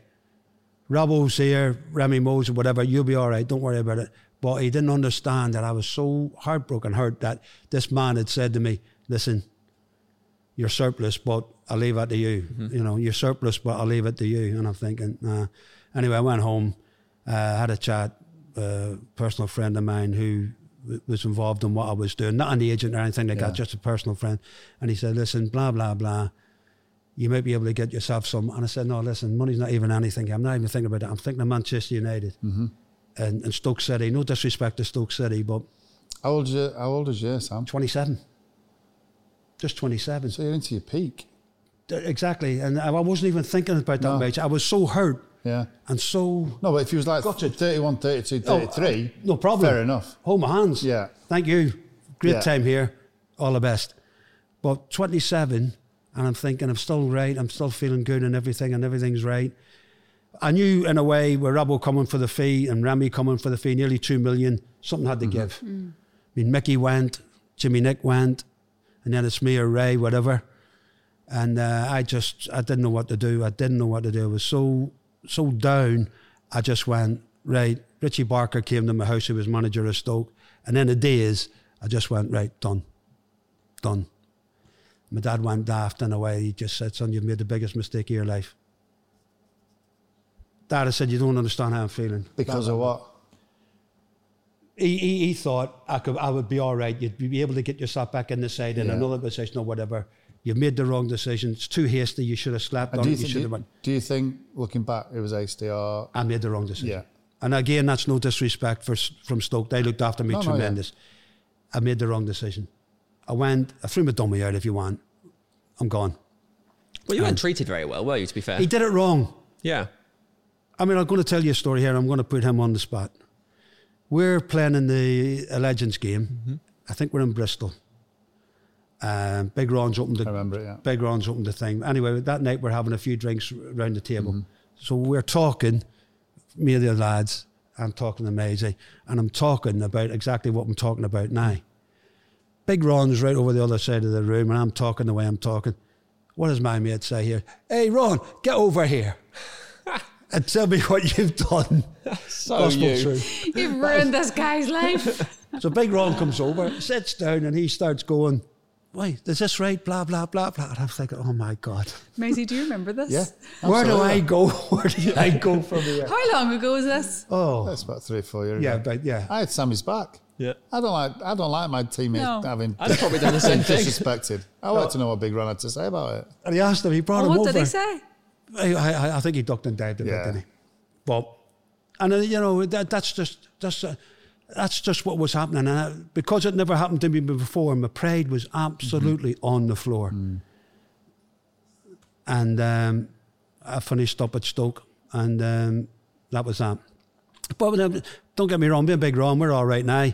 There was for a few years there where I didn't, I, I wouldn't want to talk to him, I didn't want to see him, I was hurt. But now we're fine. We're, we're fine. You know, there's, I like that no you're problem. honest about that because we talk to so many people who just say the time was right just to move on, but that's not how they really feel. Majority what's of point of people saying who've that, Helen? come Yeah, there's through not here, on porkies, is there? Well, what's the Yeah. point of saying that, Helen? I was absolutely everybody's devastated. pride is going to be hurt, isn't it? Coming through the academy, playing that many games, and then somebody comes in and says, "No, it's your time to move aside." It's amazing Yeah. that one one man can change your life, which happened, which happened. Yeah. which which happened, and um, Maybe he doesn't fancy her, which is fair enough. That's but, fair comment. But but the way he did it yeah. is wrong. And then and then afterwards, now when we get together at times, and little Arthur was with me. This this we're at a do somewhere, and Ron was guest speaker. And then we get we sit down after he, he does his bit, and we're talking, and, and, and me and Arthur are there, and Big Ron says to me, "You shouldn't have left. You you could have done, you could have done a job for me." Uh, uh, cheers, big man. The good news is, after your Manchester United career, which you were really hurt, you probably felt like you know it's all downhill. You had incredible success in 1982 for Northern Ireland. Yeah, that was. Did was that give you a lift? That, that gave me a lift. Obviously, qualifying for the World Cup in '82, that was that was a big lift. You know, um, going to Spain with the boys, um, little Northern Ireland. Go to Spain with the boys. That's class, isn't? Yeah. That's just like a, like a, a lad's trip. Uh, but it, well, it, it It nearly was. turned out to be a lads trip. you know, we we uh, we had a fantastic squad, togetherness. Forget religion, Protestant, Catholic, whatever mixture there. got on great together, having a sing song when we won a game and when we lost the game. Um, 82, 82 was absolutely fantastic. And there's a, there's a fantastic story in 82. Big Whiteside was drafted into the squad as a 17 year old. Um, had a few games earlier at, at United as a young lad. Anyway, we got him in the squad in 1982, and we're in. He, he played for us in Spain. And I always remember Bingham. We're going to the first game. We're playing Yugoslavia, the first game. And I'm getting on the bus. Big Norman's got on in front of me. And Bingham pulls me back and says, Is he nervous? How do you think he's going to do? I said, Billy, you're more nervous than he is. Don't worry about him, which was true. Game's five minutes old against Yugoslavia. He's put two Yugoslavias on their backside in, in, in five minutes. I said, Don't worry about him. So, anyway, as you know, we get to Spain. At the last game, we're playing Spain. Everyone's thinking, we're out. We're going home the next day. I think the flights were booked, FA, even the Irish FA had booked the flights. We're going home. That's outrageous. Seriously, the itinerary was we play three games, play Yeah. Spain. Next day, we're flying home. That's the Imagine, imagine itinerary. getting your itinerary in your room. Yeah, Yeah, we're Three going- o'clock, we will be boarding the flight. Hold on a minute. Yeah. Well, anyway, It's unbelievable. we play Spain and we beat Spain 1 0. Spain weren't like the team they are today, but they, were, they had some good players. Anyway, we turned them over in Valencia. So we, we go back to our hotel. We, we, we, we fly back to Valencia, uh, the hotel. I had to, I had to book a new hotel. yeah, they must have been furious. Yeah. What are you lot doing back? So they have to book. We're going to Madrid then. So the IFA have to book us in another hotel in, in Madrid. But that night, we're around a big table as we always were, eating a few bottles of beer. We're all singing. Big Gerry, love to sing song, love to starting off. Fantastic, great atmosphere. Gerry scored the winner, didn't he? Against Spain, was it? Gerry yeah. It? Yeah. Brilliant. Um, so all of a sudden, we're around this table. Say that's a bottle of beer, Sam, right? Next thing, these people are coming over. Bottle of beer, bottle of beer, bottle of beer. I don't even know who they are. Honestly, don't know who they are. So empty bottles as well and whatever. So next day we get up when we see the Spanish sports paper, the back of it in Spanish, obviously, but I'll say it in English. Spain beat by team of drunkards. Wow. Just set it all up. The press had set it all up that we were just boozing, boozing, boozing. They were putting more bottles on than what we drank. So anyway, I've got this paper and I show it Big Norman. Here are, big man. Have a look at this. So Big Norman takes the paper, eyes a little bit dodgy from the night before, mm-hmm. says, Bloody hell, Sammy, we drank more than that. I, that's a tr- he looks at the paper and he, all you can see is a table full of bottles, nothing else. And he says, Bloody hell, we drank more than that. And he was underage. He was 17. yeah, that was fun. That's quality. That is absolutely true. Unbelievable. And uh, that, that's that's what they tried to make us out that the national team, their national team, was beat by a bunch of drunkards.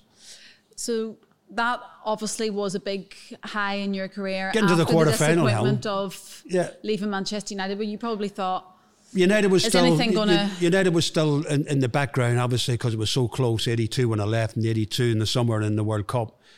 Big Ron actually was a, a pundit with us. He, he was travelling with us. He was our pundit. Oh, no Couldn't get away, couldn't get away from him. Every time I looked at him, I wanted to throw a dart. But anyway, uh, he was a pundit with us in, in, in them days. So uh, yeah, we go we go to Madrid, and we play France. Oh, sorry, we played Austria. It was a it was a three Austria, France, and us, and uh, to, to to continue. We drew two two with Austria, two 0 up. We should have really seen it out, but we didn't. And we played this fantastic France team, Platini and Rocheteau, and Giresse, and they done us four, four 0 and uh, we went home. You know, after the, the Eventually. quarter final, we went home eventually. But fantastic experience, one of the best ever to uh, What was for the us. homecoming like? Sorry, Did you have a homecoming? unbelievable. Yeah. Belfast City Hall was absolutely packed. The streets were packed. We were on an open top bus, and the fans were ver- brilliant. Br- Brilliant. Uh, 82 coming down the centre of Belfast to go into the town hall. Great experience. They loved it. Loved Imagine the if you had have had George Best there. Oh my God. Well, you never know, Helen. But No. again, that was Bingy's decision. Hindsight's a wonderful thing. Hindsight's it? a wonderful thing. And uh, actually, the player who I told you about, Bobby Campbell, never stripped for one game. Never had a touch of football in all the six weeks we're away. Never. So there you go. You had a kitty as well, didn't you? Oh, we had a kitty. Uh, well, uh, There's we had a not kitty. pet cat for those that No, we had might a- be we- people no. thinking, oh, they had a lucky cat. No, did little? So kitty. we had a um, kitty. Uh, the the players, everything. If I was doing something for a paper interview Yeah. or something, went into the kitty. Every player, we all agreed, would all put the money and um, share it out. And then I don't know, it might have been Big Pat, might have been uh, whoever it was, Big could have been experienced manager. Why don't we ask the manager, Billy, to be with us? And um, Divvy it all up. divvy it all up at the end of the tournament. So we, we had a meeting, Billy, Billy, what do you think of this? No. Took him two seconds to answer. No, I'm on my own. If I can remember, we come out, I think, with about 3,000 a man at the end of it, maybe me even that much. And I think Billy got 50 grand. um, Wow. but Billy, Billy was unbelievable. Fair play to him. He had a little blue bag. He had a little blue bag he used to carry around with him every training session. Little blue bag. And he would talk, say a Brazilian TV come up and said, I want to speak to Norman Whiteside. I would have to go through Billy. And what Billy would do off them Brazilians, thank you, little blue bag, stick something in there. We, we, we, Cash we, only. we found that out later on. Did you uh, ever follow that through in your managerial career, Sammy? No. Carry your little blue bag. You can tell the yep, truth now. I was. I was straight. I was straightforward down the line. Mate. I never, I never had a wee blue bag. But that's it, Billy. But that's how Billy got his 50, 60 grand, I think. Obviously, there was four years in between the two World Cups, but whilst we're on the subject, 1986, you go then and captain your country. Um, but obviously, a tournament with lots of mixed emotions for you. For anybody who doesn't know the story, um, you obviously thought that you were leaving and your dad was very ill. But tell us what actually happened. Oh, that that was that was horrendous. I mean, I remember the night before we went, we were going, we were traveling to Guadalajara, New Mexico, and I went to see my mum and dad before I went the night before I was going the next day. And at that time, my dad was dying of throat cancer. Um, so I went to see him, and everything was all right. So I'm looking forward to watching the games and all this here. So we go to Guadalajara, uh, sorry, New Mexico, Albuquerque, sorry, matey, Albuquerque, New Mexico. That's where we were training, 6,000 feet above sea level, where they make all the westerns and stuff like that, you know. So we went up there to train. We're in training about five days, six days. Um, I'm coming off the bus after training to go into the hotel. Billy Bingham pulls me, come to my room. Before you have a shower, please, I want to talk to you. I'm thinking, okay, Billy, is there a problem? No, no, no, no, I just want to talk to you. So go to his room. First words out of his mouth, he says to me, Who's your best friend? And I'm thinking, in, in the squad or whatever, Big Norman, Jimmy Nick, whatever, what you talking about? No, no, no, in life. I said, I don't know what you mean, Billy. Your mother's just passed away. That's how he told me. My mother? I said, You're joking. Anyway, blah, blah, blah. Very upset, obviously. I was, thinking, My dad, Yeah. because whatever. So um, he said, Listen, take it all in, go back, uh, stay around a day or two before you go home. I said, No, I'm going home tomorrow if I can. So I went to the Irish FA officials and I said, Dad, Dad, Dad, Dad found out. Can you get me back? So the next day I flew home for my mother's funeral. Um, I had to stay a couple of days, obviously, for to get everything, my mum's funeral and everything, and um, had arrangements to fly back. And I seen my dad, and I said, "Listen, he, obviously you can imagine how he was. He knew he was dying and whatever." And uh, I said, "Listen, Dad, I'm, I'll, I'll stay. I'll stay. I'll stay with you." No, no, no, no, no. Get yourself back there. So he, he made me go back because I had no really intention of going back, even though I was a captain and it was a World Cup, whatever. But my mother had gone, who was my best friend, and everything. And um, my dad said, "Get back," so I had to go back, and um, that was that was unbelievable in a way. But it kept him going because he was he was on his way. He was he was going. But the actual what the doctors were saying to me was it'll keep him going, which it did for an extra three to four weeks, and um I lost the two of them in three months. But that extra bit that he got, me being captain, me getting made MBE as well, he he found that out before he passed away, which was mm. great. Mm. So that was at 86. But football terms, we were in with Brazil, we were in with Spain again, and Algeria. Mm. Brazil, unbelievable, unbelievable. Um, Careca, Socrates, Zico. uh, we we did well. We only lost three 0 but they just played walking football against us. They were unbelievable.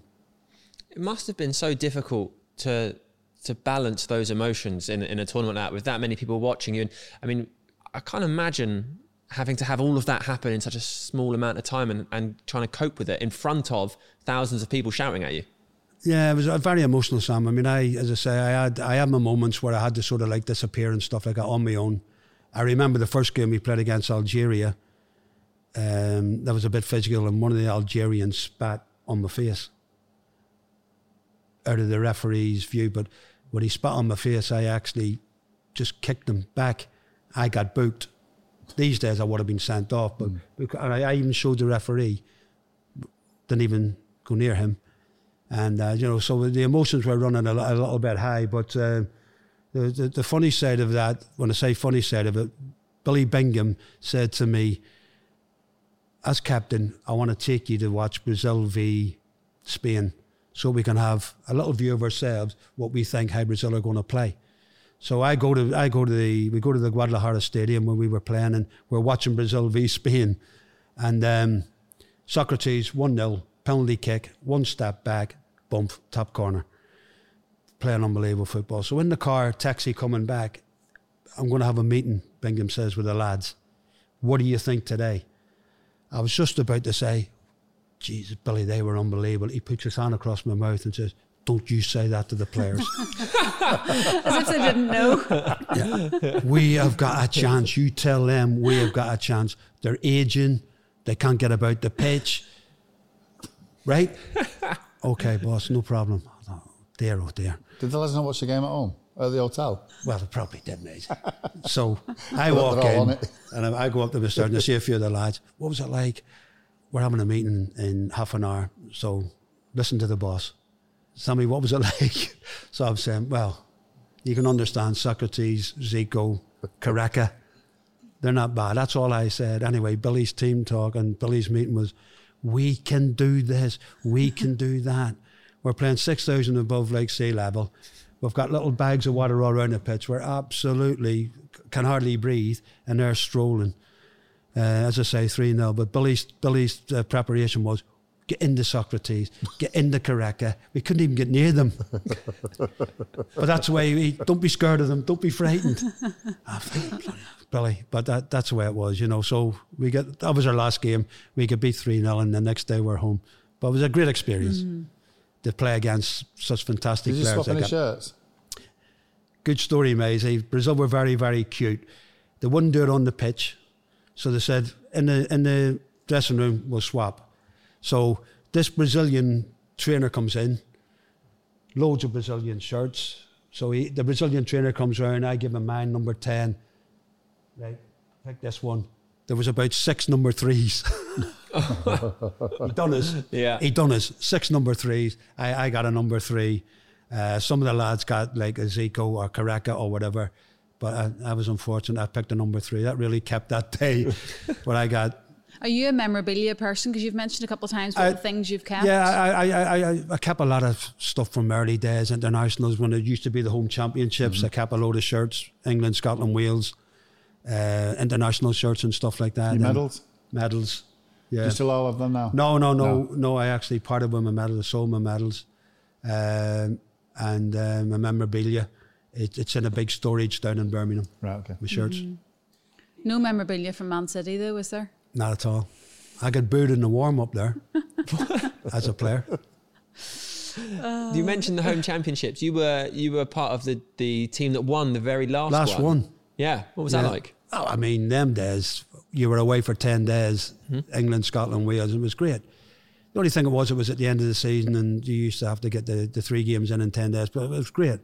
great to be with the lads. You know, we used to have good times and stuff like that. You know, we used to have a, a good get together after games, and preparation was good, and afterwards, and to win it, um, the the last time. Uh, 80, 81 was it Sam? 83, 84, I think. 83, Oh yeah, I think 84. That's right. That's right. Uh, I think we won it as well in 80, 81. Mm-hmm. But they would, be the last team to win it, especially for Northern Ireland. You know, we were always like wooden spooners in, in, in the early days. Were you uh, were you sad it got sort of abandoned? I was because, as I said, it was great to get, get back with the lads and have good times. You know, especially in the eighties when we were doing quite well. From 1980 to 1986, we were doing really well uh, as a group of players. But I think England, especially England, they didn't want it. Well, I, I, Scotland, that was a big game, obviously, but they didn't. They didn't want it anymore. The thing I've always sort of heard is that the FA said, "Well, we're not going to bother with this because we'll always just win it, so there's no point." Well, that, That- that, was the thing because England they used to win it most of the times anyway. It seems like a proper English arrogant Yeah. approach to Well, it a, a probably tournament, was. doesn't it? probably was with the FA, and um, it's the, maybe wasn't a lot of money as well, Mm-hmm. being being you know for the winners and stuff. But the big game, what they used to do for was England and Scotland, whether it was in Hampden or Wembley. Mm-hmm. The other ones we were just like also rans, you know. But that was that. I briefly um, mentioned Man City there, but there's so much more to talk about. So we'll just forget that ever happened, shall we, Sammy? I have. Did the uh, did the rivalry exist like it does now? Like when you like you made your debut against City, was, was that like a big, a, like like a big derby, like like now, or were people more friendly to for those kind of games? Um, well, there- there is a, like quite a few United players that's actually played for City. Yeah. But for some reason or another, they never took to me at all. I used to get called the last Busby, whatever, blah, blah, blah, this and that. And as I, I was jokingly saying to Helen there before, I got booed in the warm up. And once my name was called out, Yeah. they booed me. uh, and it was frightening, you know. And um, I don't know, it just didn't seem to, uh, Yeah. to take to me. And it was actually Paddy.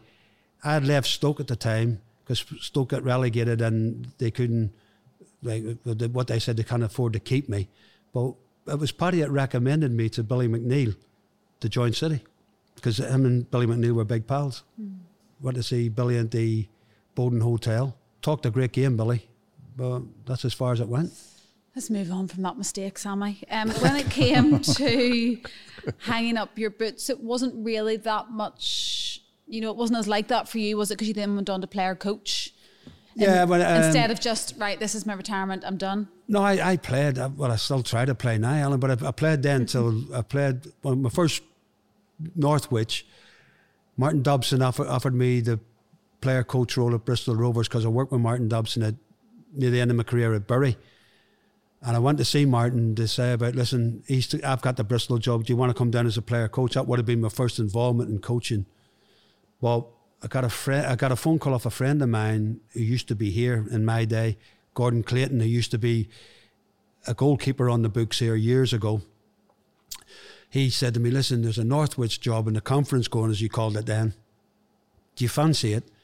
And I'll help you. You know, be by my side." I said, "Yeah, fine. Uh, Okay." I've thought about it. Instead of moving to Bristol, Yeah. let's see what I'm like as, as management On your doorstep, yeah. on my doorstep, Northwich.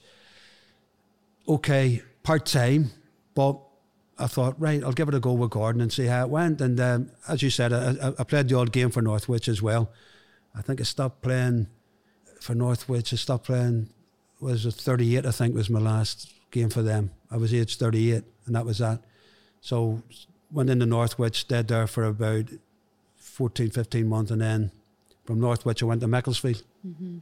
Um, but the thing, Maysie, that I thought I could learn in that part time thing, which was very hard, only seeing them Tuesday, Thursday. Sometimes you don't even see them Thursday because of work. There were firemen, there were this, there were that, they had shifts, and that used to drive me mental because I've been a professional all my time.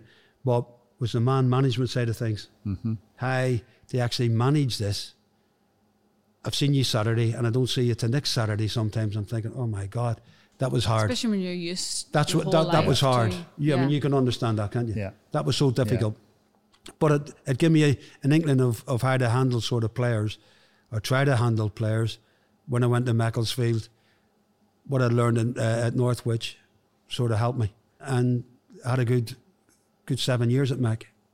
We had a few promotions from the conference right up to League Had One. incredible time. How, how didn't was you? you? How was you as a manager? Was you Was your firm manager? Was your I used to join in, mate, yeah, I, I, as well. Like I used to join in the training and, and stuff like that. Uh, Peter Davenport worked with me. yeah? Mark Lillis worked with me. I had a great help from a, a, a, man I met in, at Northwich called Gil Prescott. He knew non-league inside out, which was a Yeah. great help to me. Yeah. Um, so they, they all sort of stayed with me at times right right throughout them days. I hated losing, mate. I absolutely hated losing, and I couldn't. If I lost on a Saturday, I wanted to be a game on a Tuesday. Yeah. Hopefully to turn it round. Rectify, yeah. And being like an ex-player, Did, did you find it difficult because because of where you'd been yeah, and people and they weren't up to your standard or, their used to your, think, yeah, that was I would- that was sometimes that hard and thinking I'd be doing something like in training, and I would say to this lad, right, get it down, control it, pat, and move in this, and sometimes it wouldn't work, and I'd be thinking, why is that not working? Mm. Where it came natural to other players. Yeah, who yeah, yeah. I worked with Yeah. before. Anyway, that soon nipped that in the bud with the help of like the skilled Prescott who, who helped me a great deal. And then, as I say, be, began to learn that hang on a minute, this is a part time for these. Mm-hmm. Work is there, It's not their bread and Me and butter. money. Is it? Yeah. Yeah. me and money. But when Macclesfield started to do well and we got promoted, we had to make a decision. Got to go full time, or I have to look for the club to. So to, to be fair to that group of lads, they packed their jobs in and went full time on wages, which you'd blink an eye at. You know, they they probably went full time on less money. Yeah. Some of them to have a go at professional football, which was But you had a unbelievable. great period though. Like, Oh, fantastic. Memories that, you know, two promotions and yeah. Trip to Wembley, wasn't trip it? to Wembley, uh, FA Trophy, fantastic. Really Mm-hmm. was good. I mean, one season, Mac were up against Man City, Preston, Burnley, Gillingham, Such a- Fulham, Kevin Keegan at Fulham, unbelievable. And we got relegated by the most points a team would ever get relegated, forty six points. Forty six points got us relegated at that time. Um, unbelievable. Well, it was it was a great adventure there. Great adventure. Did you enjoy your manager, managerial career as a whole? I, I did because luckily, you know, we I, I did okay. I did okay with some of the, the, the things that were at promotions. It was great to get Macclesfield and Morecambe from the conference into the league, mm-hmm. and they're both, well, Mac is, well, I think they're on the up now. Somebody's took over, but to get them into the football league and stay there for a number of years, I was really pleased with that. And obviously managing your country, mm-hmm. um, even though that was at sometimes you had to be a politician as well as a manager mm-hmm. To manage Northern Ireland. It was very difficult, mm-hmm. but uh, all great experiences at the end of the day. What's- What's been the proudest moment in your career, or is that a very difficult question? It's a to very difficult question, but obviously playing for your country, captaining your country, and managing has been brilliant. And also being at this club, you know, one of the biggest in the world for 13 years, has, mm-hmm. has been great as well. Mm-hmm. From a from a kid from Belfast who only wanted to play football, mm. That was that that's been fantastic. You only wanted to play in the Irish League. If you had got your way, Uh, Only true. for your Only, only down to my father. Only down to my father. I could have been a record holder, caps for uh, player appearances for Linfield, something like that. If, if there was one game you could you could go back to, or a couple of games where you think I was bang on there, or the atmosphere, the, the actual game. debut always debut Yeah. is always going to be up there because of the way it happened. Playing with great players in the team, big names, Manchester Derby, 71, 72. That will always be up in the forefront. Mm-hmm. First game for Northern Ireland, obviously, so gutted it wasn't at home. We played Spain at Hull City. That I'll always remember that one-one draw, and then the game where I scored a hat trick here at Wolves, where Big Ron was the manager, and he sent Robbo on the field mm. with a gold pen. There's a shock. Well, it's toothpick. uh, that'll always that'll always stay because after the game, Robbo was brilliant. Robbo, I kept my match ball, and Robbo took the ball off me and signed it. Brian Robson, the most costliest sub in the game. so that, Robbo was, was was brilliant with that. So uh, yeah, as I say, those those sort of those are sort of. I mean, there's been other games, Yeah, obviously, yeah. where you- there's been highlights and there's been sad things happened and stuff, but those three are are up there. Beautiful. Yeah. yeah. Helen, I think there's one question left. I know I always ask it. Though. You do.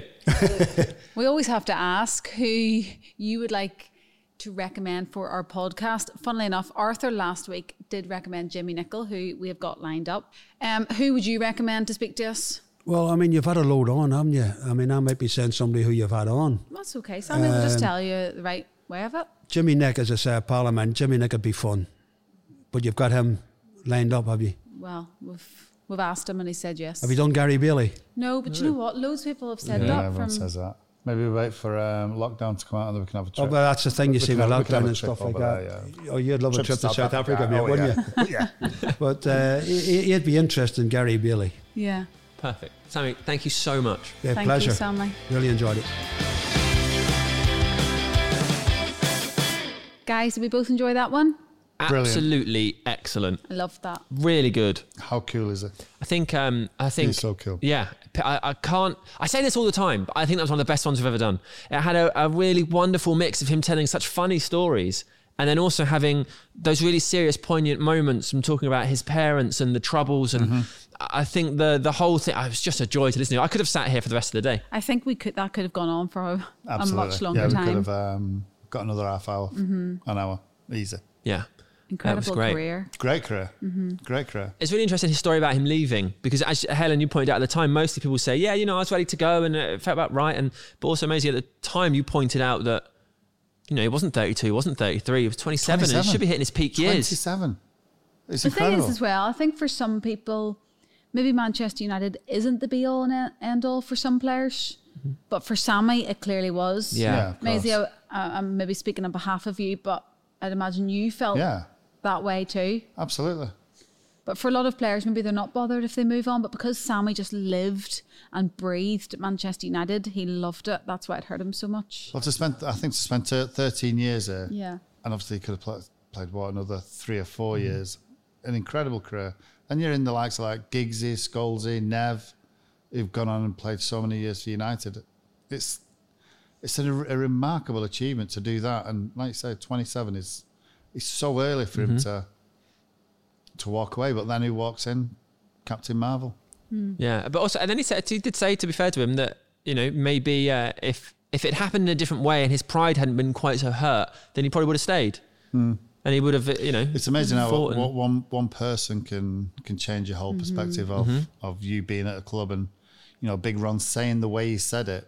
You know, if he'd have said, "Look, I'm bringing Robbo in, mm-hmm. but I want you to continue. I want you to fight. I think you and Robbo can work together." Because he still had over, over 12 months on his mm-hmm. contract. He could have quite easily have, have stayed, and I, you never know. You never know what, no, what would have happened. Phenomenal player, though. yeah. Great story. I was thinking of when uh, Dimitar Berbatov told us that getting to Manchester United was reaching the top of the mountain. Hmm. Nobody wants to go down, do they? No. No, there's not many clubs, if there is any clubs, that you can leave after here No. that goes higher. Sounds a bit like um, maybe Big Ron knew at the job, I guess, hadn't been at United very long, didn't quite appreciate that. He seemed very relaxed, maybe, about the mm. idea of quite a lot of money on the table. You can go if you want. He wasn't thinking that, of course, he wouldn't want to go. Why would he mm. want to go? Mm. It's New manager brings their own ideas. Absolutely. Yeah. Absolutely. Great podcast. Let's get some emails now. Jason McCutcheon said, It's been amazing listening to the podcast over the past few months. I absolutely love you guys. Is this the one I re- you sent to me before? Helen, read the email. No. Yeah.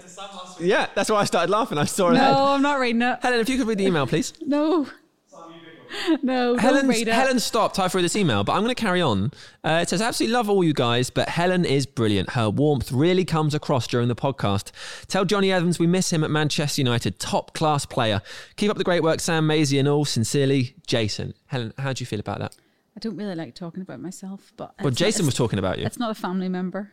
That's all I can say. Uh, got one here from uh, Brian Svelbar who says, Thank you guys so much for the Andy Cole episode, one of my all time favourites, and could have done another four hours with him, and we all would have been happy. Thank you for this podcast. It's truly exceptional. Uh, Brian, who's been a United fan since 1985. Guys, I should also add, uh, someone tweeted me the other day to say that they have felt so much better since listening to it Oh, wow. because of they've had uh, similar um, medical issues, I suppose is the right word, as and in, and and it's had similar treatments and feels like they're not alone because they've Aw, heard that's those really experiences. And I think the two of you did a sensational job, and Thank you very much, Sam. everybody loved That's it. so nice. That was very nice, Sam. Uh, Brandon Kim says, Hi guys, I'm Brandon from Philadelphia. I've been a massive United fan since the 2007 8 season. I started following the club shortly after uh, Ji Sung Park joined the club, and ever since I've been a loyal fan. I've especially enjoyed listening to Patrice Evra, Robin Van Persie episodes. Evra's story of begging on the streets of Paris to asking his brother for food at McDonald's crushed me. I was in tears, but especially when he got to Italy and went to his room to find his kit. Absolutely incredible journey. Robin's was also amazing. Hearing about how he raises his son and the difference between a winner or a loser was so inspiring. These episodes have been a lifesaver during quarantine, so thank you very much. You three are brilliant. Stay safe and healthy. Brandon, thank you, Brandon. Thanks, Brandon. Uh, one here from uh, Daniel Karuna. He says, Thank you so much for your work and content. It continues to put a smile on my face when I hear the stories of so many players I've watched over the years. My question is for Helen. Firstly, when are we getting Jonny on the pod? Secondly, how difficult is it for a spouse to hear supporters talk about the player and not the man? How did you deal with the criticism, especially being so well connected to the club? Keep up the great work all the way from sunny Malta. Thanks, Daniel. Helen, two questions for you. That's not really a question I could really answer. We could can we keep that email for next time? We'll save that answer for when Jonny joins us on the podcast, shall we? Yeah, I think that's, that sounds Yeah. fair. Yeah. If I can get a 2000 contract. 2025 it'll be, something. Yeah, there you go, Daniel. You will get a proper answer, it sounds like. Yeah. That is it for another week. Thank you. If you made it all the way to the end, remember if you want to get in touch, you can email us unitedpodcast at manunited.co.uk. That address is in the notes for this episode if you need it. You can also tweet us, um, each of us personally. Sam, Macy? Simon? Maysie in particular. Yeah, Simon for his uh, dodgy arm. And you will get a reply. Uh, that is it. We will see you again next week. And don't forget, you can watch our episodes on MUTV every Friday too. Yes, you can. Um, and one final thing we should mention after the success of um, the episode when Helen talked about having David May as Santa Claus, he has now volunteered to do it for any children you might have. So if you send him a tweet, he will, uh, of a review, you have to have reviewed the podcast and it needs to be favourable. He will send you a video of himself dressed as Father Christmas, wishing your children a very Merry Christmas. Beard and hat and everything. That is guaranteed. Oh, oh, oh.